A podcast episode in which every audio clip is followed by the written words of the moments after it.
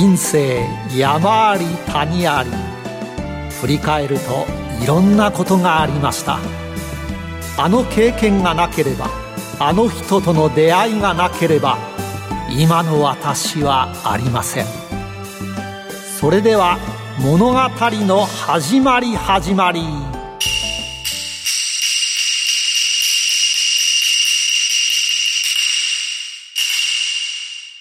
企業トップが語る人生波乱万丈。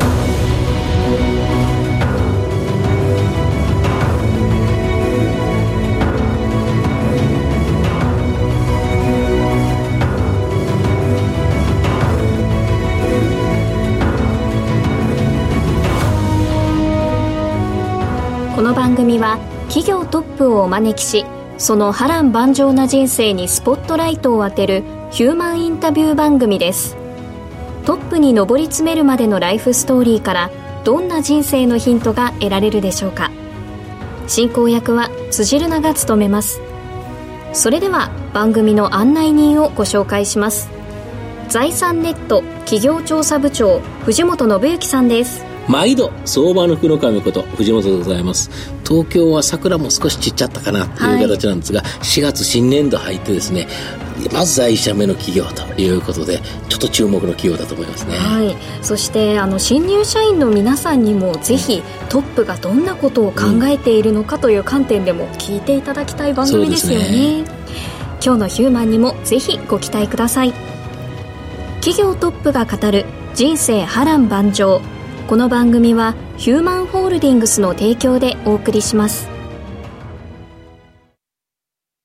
あらゆる人の自己確立をサポートするヒューマンホールディングス証券コード2415ジャスダック上場。ヒューマンホールディングスは教育事業を中心にその人材育成のノウハウを活かし人材、介護、保育、IT など数多くの事業を展開。国内から海外までグループのシナジーを活かし、社会のニーズに応える。証券コード2415ヒューマンホールディングスです。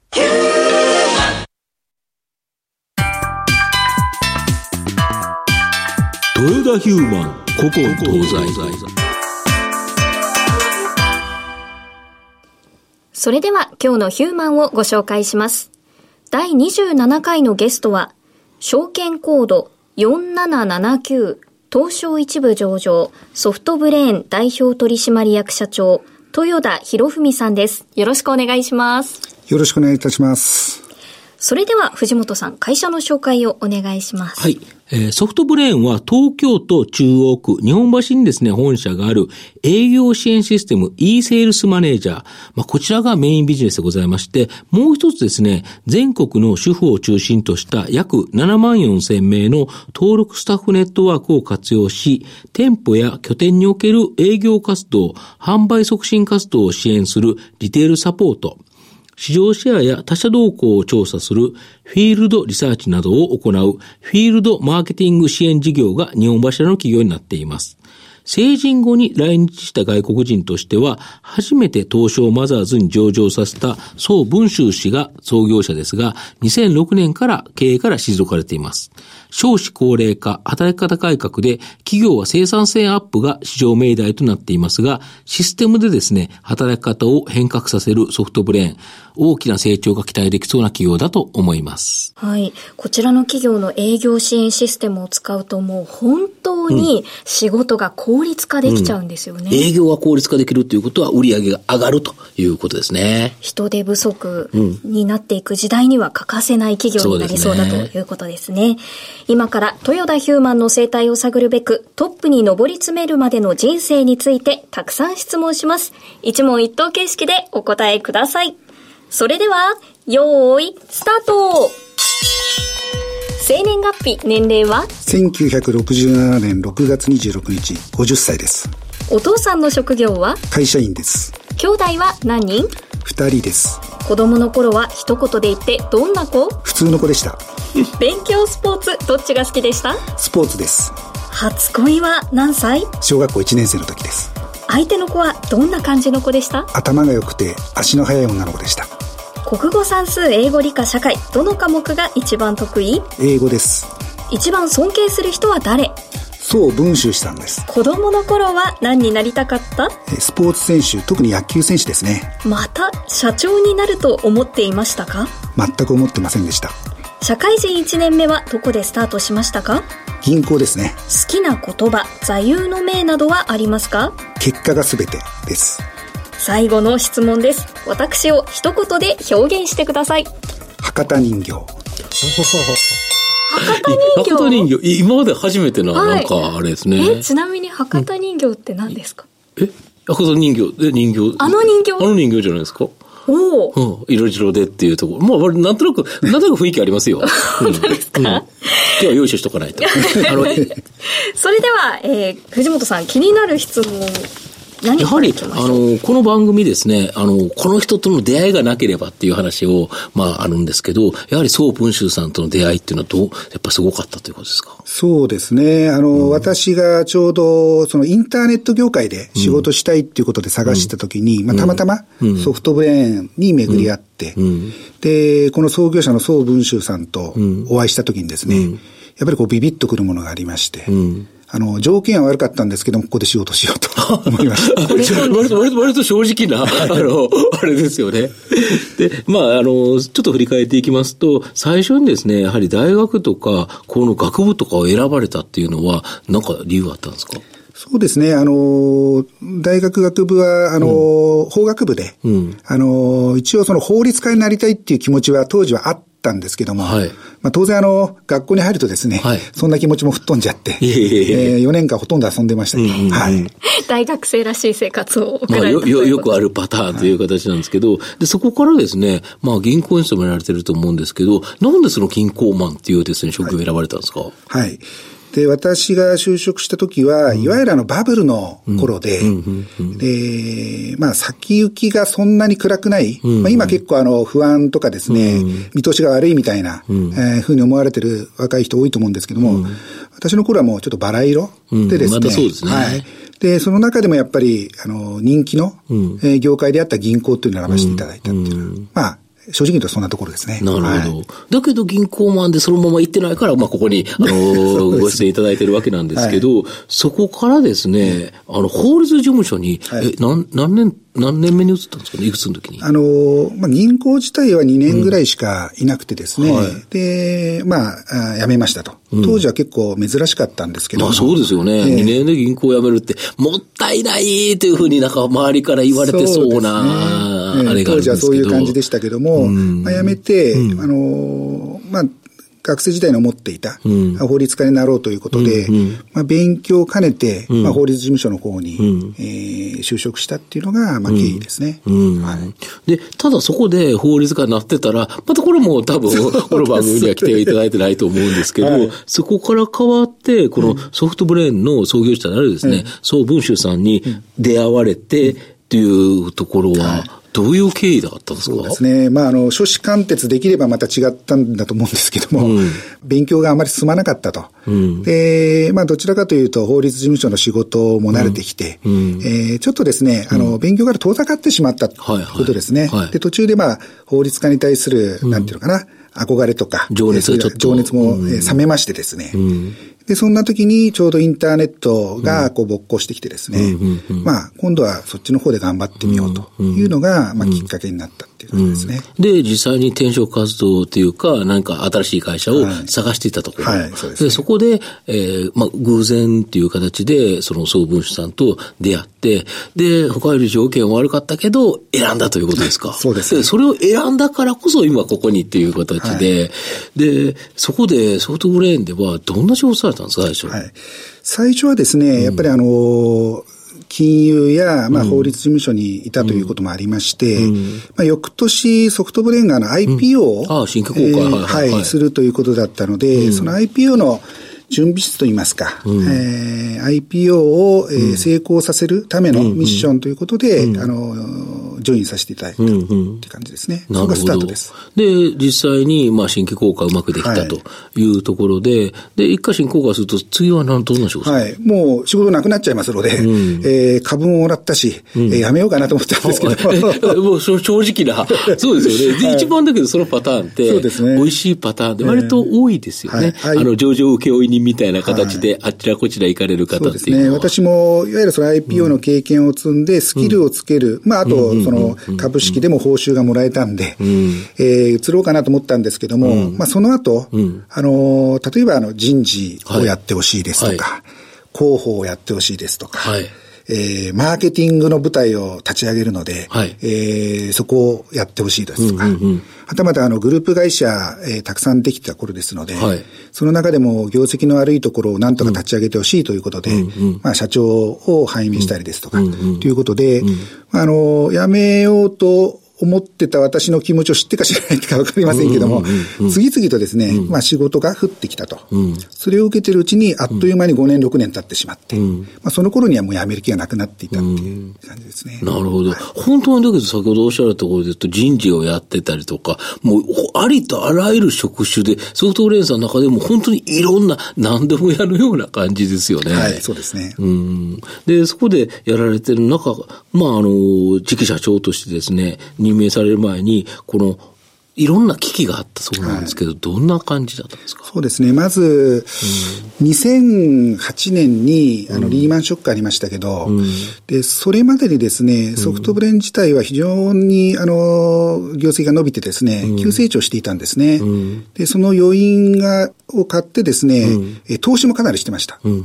で今、グループ会社5社ぐらいでしたけども、当時は20社ぐらいありまして、で、その多くがですね、えー失敗に終わったんですね。で失敗に終わって、それをまずリストラクチャリングしなくちゃいけない。畳まなくちゃいけないということと、あとそのためにこの経営資源をいろんなところに分散してましたので、えこれをですね、やっぱり、えー、元々の我々の強みである営業支援、この分野に集中させなくちゃいけないっていう、そういったリストラクチャリングが、まあ、2008年ぐらいにあってですね、で、2008年は大赤字を出してしまったんですけども、翌年、えーやっと利益を出せるようになりまして、まあそんなこんなで、えー非常に苦しい時代が、そこから3年ぐらい、えー続いたっていうのが、それは、社長は何私はその時はですね、あの、専務取締役でやっていましたね。なるほど。はい政務取締役として会社を必死に支えてたという形で、まあ、ガッとバブルの時にいっぱい投資したら、結構まあ、リーマンショックが来ちゃって、大変なことになっちゃったって。だか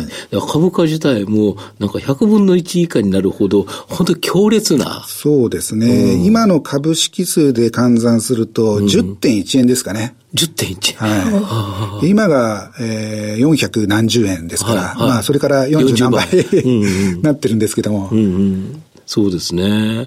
で、そこから、その次期社長としてですね、指名されたとき、どういうふうに思われたんですか？まあ自分がまさかその社長をやるとは思いませんでしたので、はいまあ初め非常にびっくりしましたね。はい。でびっくりした後、受けると決めたのは何か決め手があったんですか？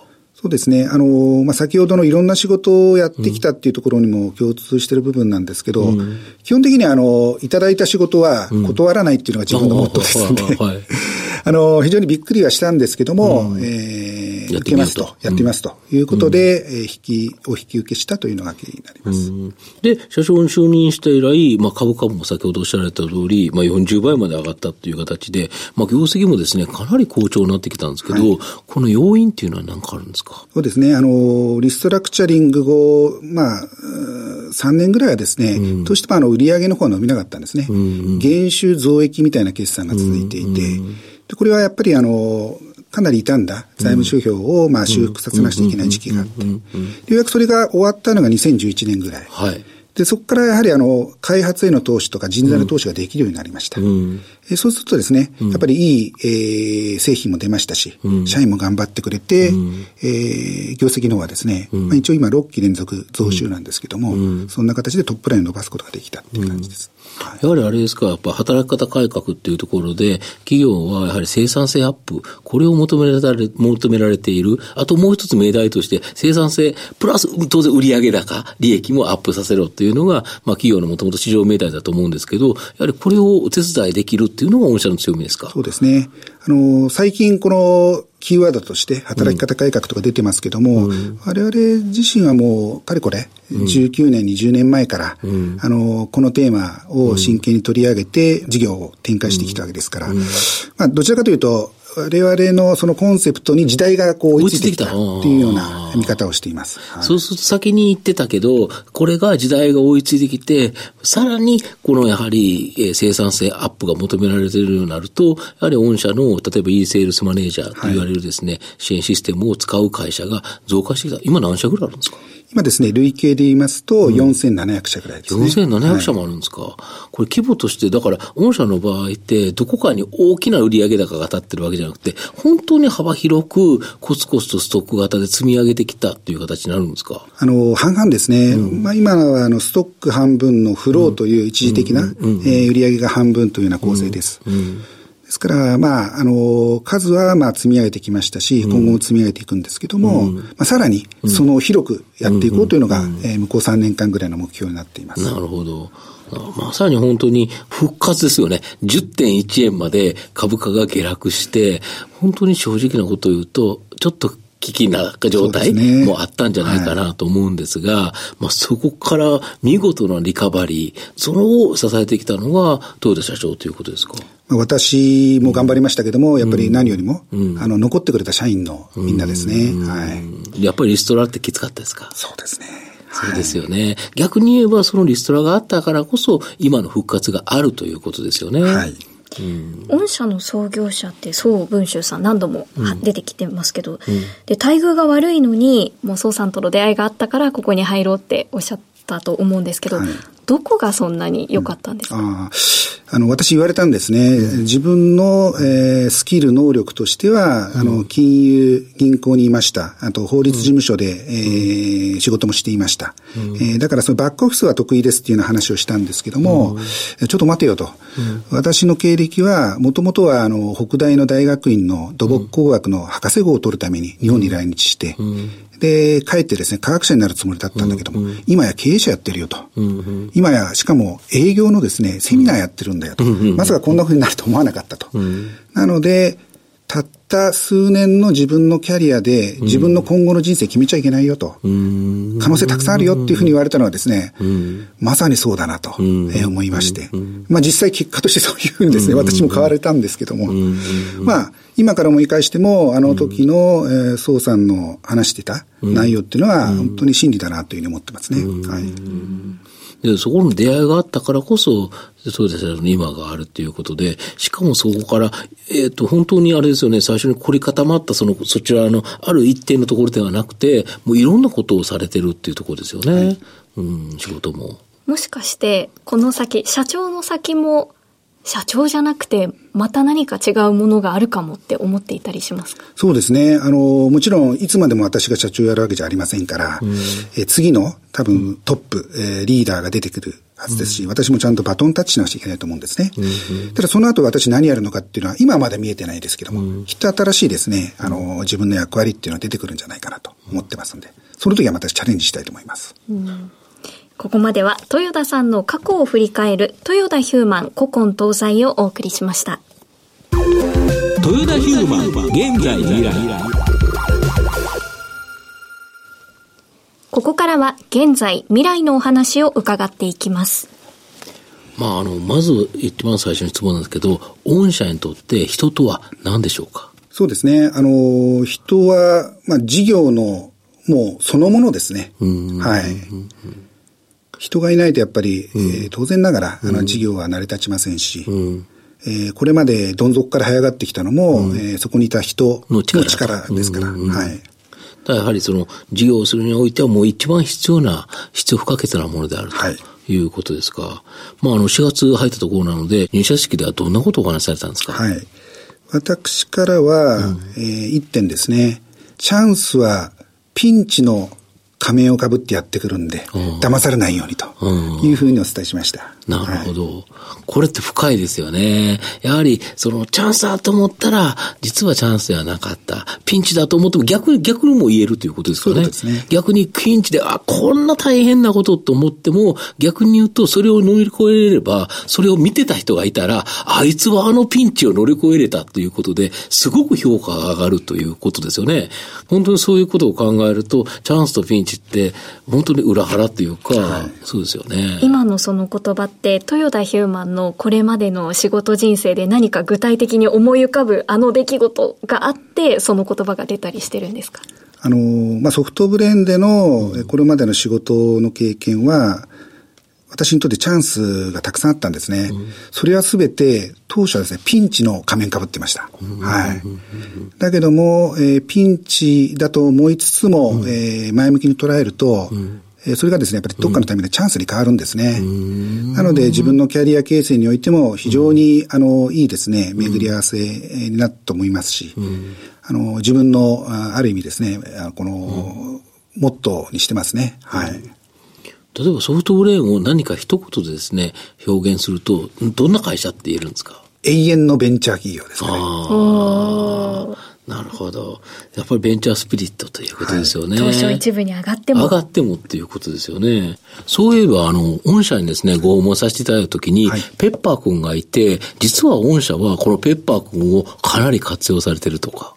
そうですね。うん、あの、e セールスマネージャーという営業支援システム。はい、はいあれのですね、エンジンを使って、はい、e レセプションマネージャーという、はいはいわゆるその CRM とロボットがつながった受付システムですね。はい、これを弊社で開発しています。え、ペッパー君が受付上の仕事をやってくれちゃうああ、そうですね。おっしゃるとです。割と単純にポンと置いてある会社多いと思うんですけど、はい、御社の場合はそこにプログラミングがあるから、はい、すごく賢い、ちゃんと受け付けてくれるペッパー君になるんですか？そうですね。あれもなんかプログラム次第ですもんね。はい。お客様のデータベースとか名刺情報全部 CRM の中に入ってますので、はい、で、それを客様がいらっしゃった時に呼び出して、うんはい、えー、過去の営業とのやり取りなんかを、うん、えたまにですね、ペッパー君が話してくれます。はい、えー、すごい、それはびっくりするっていうか、うね、いかに逆に言えば、その会社はきっちりとそういうことを使ってるっていうのが、えー、まあお客様にも分かってもらえて、はい、あ、この会社はすごいねと、まあペッパー君がいるだけっていう会社結構多いんですけど、ね、この賢いペッパー君がいるっていうのは、かなりの売りになるから、はい、逆にこれものすごい引き合い多いんじゃないですか？はい。あのー、最近非常にですね、はい、引き合いが増えてきまして、はい、まあ企業の受付もそうですし、うん、あとイベントの受付、はいはいはいはい、あとはその、ショッピングセンターなどのフロアのガイドですね。うん、えー、こういったところに、あの、ペッパーが人の代わりにですね、うん、立って、うん、対応するっていう、そういった、あの、引き合いが非常に増えてきてますね。今後のペッパー君に関わらず、もっと他にも広がっていく可能性がありますよね。はい、別にこれペッパー君の側を使ってるわけであって、はい、別にこれ他の画像であったり、電子看板みたいなやつだったり、はい、いろんな展開って今後考えられますよね。はいあの、我々は、あの、マルチデバイスって言っておりまして、うんはい、スマートフォンでもパソコンでもペッパーでも、うん、タブレットでも、はい、それ以外のロボットでも、うん、データベースから吐き出した情報をもとに、いろいろな形でですね、コミュニケーションができるという発想で開発しておりますので、あの、十分今後ですね、いろんな対応ができてくるこれ本当に御社の中でもビジネスとして大きく伸びる可能性ありそうですね。はい。私もうちょっと限られたことしかできないだろうなというふうに勝手に思っていたんですけど、例えばあ、何年前に対応したことがありますよねっていうようなこともペッパーは分かって、それを社員、あの、会社の社員が把握した上で、受付のところに行って、この間はありがとうございましたっていうふうに言うことができるって、かなりすごいことですよね。うん、コロナ明けたのは夏でしたよね、暑かったですよね、はい、ってい。うような。人間みたい。な。人間みたい。なやつですよね。ですね、次回は6月の30日にお待ちしております、みたい。な形でですね、スケジュールが入ってい。ればそうい。った会話もできますし。すごい。ですね。ものすごい。賢い。ですね。やっぱ御社のやつを入れると違うぞとい。うことですよね。はい、やはり、プログラムしたい。ですよね、やっぱりね。うん今一番楽しいのは社長何してる時ですか？私は、やっぱりあの子供がいますんで、子供と一緒に遊んでる時はそれ楽しいですね。ああ、奥さんおいくつですか？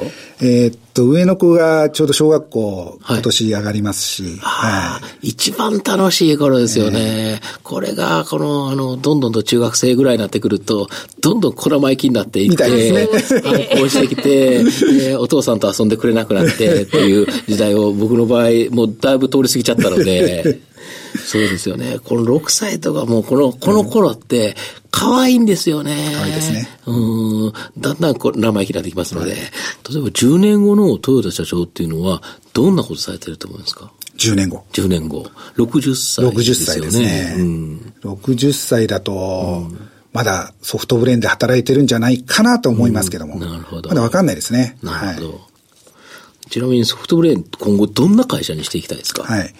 えー、まだですね、うん、我々が、あの、考えている、うん、その、事業の広がりっていうのが、うん、まあ、できてないんですね。で、これを、えー、向こう、えー、3年、5年ぐらいで、うん、えー、大きく広げていきたいと。これ国内の話です。えー、一方ですね、やっぱり、あの、日本で、え出来上がった基盤っていうのは、うん、えー、海外的にも、まあ、展開していきたいって思いも、えー、あります。これ、主に、えー、東南アジアとか、東アジア中心ですけども、そんなところに展開できたらなというふうに思ってますので。そうですよね、はい、現状は海外のところで言えば、そこまで日本ほど人手不足とは言われてないかもしれないけど、はい、だけど、いずれそうなってくるに違いないということで言うと、うねうん、先にこの日本で経験したこと、あの日本でのノウハウっていうのは、もう海外でも生きるということですよね。はいそうすると、やはりそう、あの、ソフトブレーンさんがさらに伸びるということですかね。はい。今日のゲストは、証券コード4779東証一部ソフトブレーン代表取締役社長豊田博文さんでした。豊田さん、ありがとうございました。ありがとうございました。どうもありがとうございました。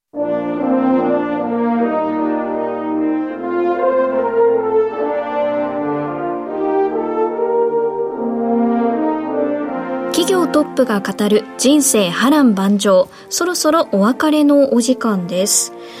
さて藤本さん、はい、えー、私はですね、うん、この豊田ヒューマンお会いして、うん、朗らかな印象がパッと見た感じはあったんですが、うん。うん、ただあの好きな言葉座右の銘のところなんかは、結果を出すっていうふうに、あのビシッとおっしゃったりいろんな顔をお持ちの方なんだろうなという印象があったんですが藤本さんはどうでしたそうですね。やはりその変化いろんなところの体験というところがやはり今につながってるのかなという気がしますね。で絶対にそのベンチャースピリットを失わないというところがやはりですねソフトブレーンさんのやっぱど真ん中の、まあ、やっぱコアなあの e セールスマネージャーはコアビジネスなんですけどやっぱコアな本当に企業の本質だと思いますね、うん、そしてチャンスはピンチの仮面をかぶってやってくる。というのは私もこれから働いていく上で大切にしたい言葉だなと思いました。そうですね、はい。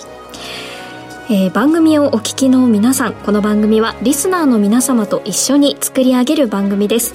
ご質問やこの企業トップの人生を知りたいといったリクエストなどなど番組ウェブサイトで随時募集中です番組ホームページ右側にある番組宛てメール送信フォームからメッセージを送ってください。よろしくお願いします。ここまでのお相手は？藤本信之と辻るなでお送りしました。それでは来週のヒューマンにもご期待ください。